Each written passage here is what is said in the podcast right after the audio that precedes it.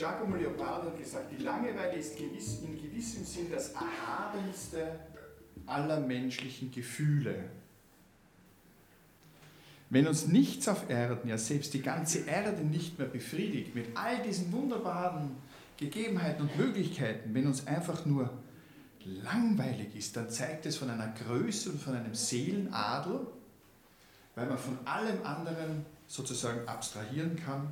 Und da sagt er dazu, das ist das Erhabenste, wozu die menschliche Natur fähig ist, dass es einfach das andere auslasst. Beispiel der Dandy. Ihm ist sogar der Überdruss überdrüssig. Dem ist vor lauter Langeweile langweilig. Den kann nichts mehr aus der Ruhe bringen. Da sind wir dann ganz nahe bei dem, was die Stoa auch gesagt hat, die Ataraxie, die Leidenschaftslosigkeit. Es gibt nichts, das mich noch irgendwie berühren kann, nichts, das mich noch irgendwie in eine Aktivität bringen soll. Was machen wir heute im Gegensatz dazu? Wir schlagen die Zeit tot. Wir sind in der Erwartung von irgendwelchen großen Ereignissen, die eintreten werden, sei es jetzt karrieretechnisch oder finanziell oder wie auch immer, sozusagen permanent in Bewegung. Wir versuchen etwas zu erreichen, wir versuchen etwas festzuhalten, aber was ist das, worauf wir warten? Was ist das, was wir erreichen wollen?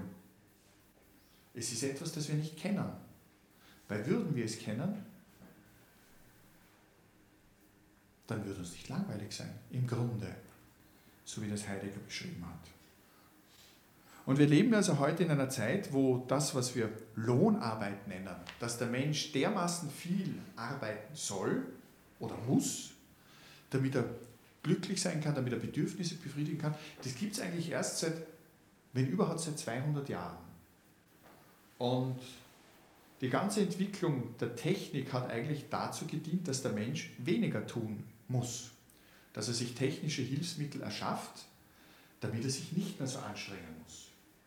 Und wir stehen heute an einem Punkt, es wird viel davon gesprochen, dass wir in einem Zeitalter leben, wo wir, wo wir mit Umbrüchen äh, konfrontiert werden, dass viele Menschen diesen ideologischen Bild, dass sie etwas leisten sollen, damit sie etwas wert sind, und dass die Würde des Einzelnen nur über die Arbeit und über die Tätigkeit gewonnen werden kann, dass sie das nicht mehr ausgeht, weil wir einfach nicht genug Arbeit haben.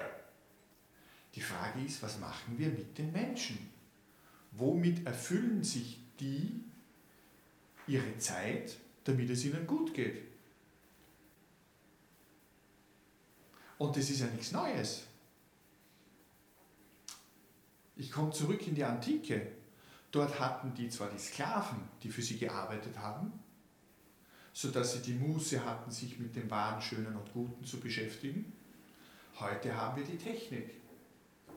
Die Frage ist, wie wir die Menschen dazu bringen, dass sie Vergnügen haben, sich mit dem Wahren, Schönen und Guten zu beschäftigen oder Wege finden, mit der Langweile, mit der wir konfrontiert sind oder mit der wir konfrontiert sein werden, mit dieser Langweile umzugehen, weil es gibt auch das Phänomen der Zerstörung aus Langeweile, dass ich einfach, weil es mir Fahrt ist, kaputt mache. Weil ich sonst nicht weiß, was ich mit meiner Kraft tun soll, weil ich sonst nicht weiß, was ich mit meinem Drang, mit meinem Trieb tun soll, dann mache ich einfach was kaputt.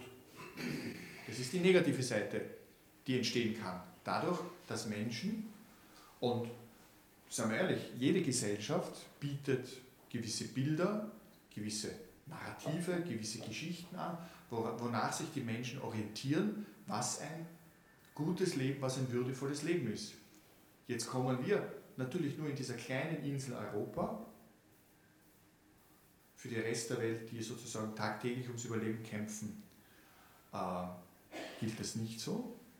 Aber wir kommen in dieser kleinen Insel Europa, vielleicht auch noch ein bisschen in Nordamerika, dazu, dass einige Bevölkerungsgruppen sich wirklich Gedanken machen, was mache ich in, was mache ich mit meiner Zeit? Was mache ich mit der Zeit, die bleibt?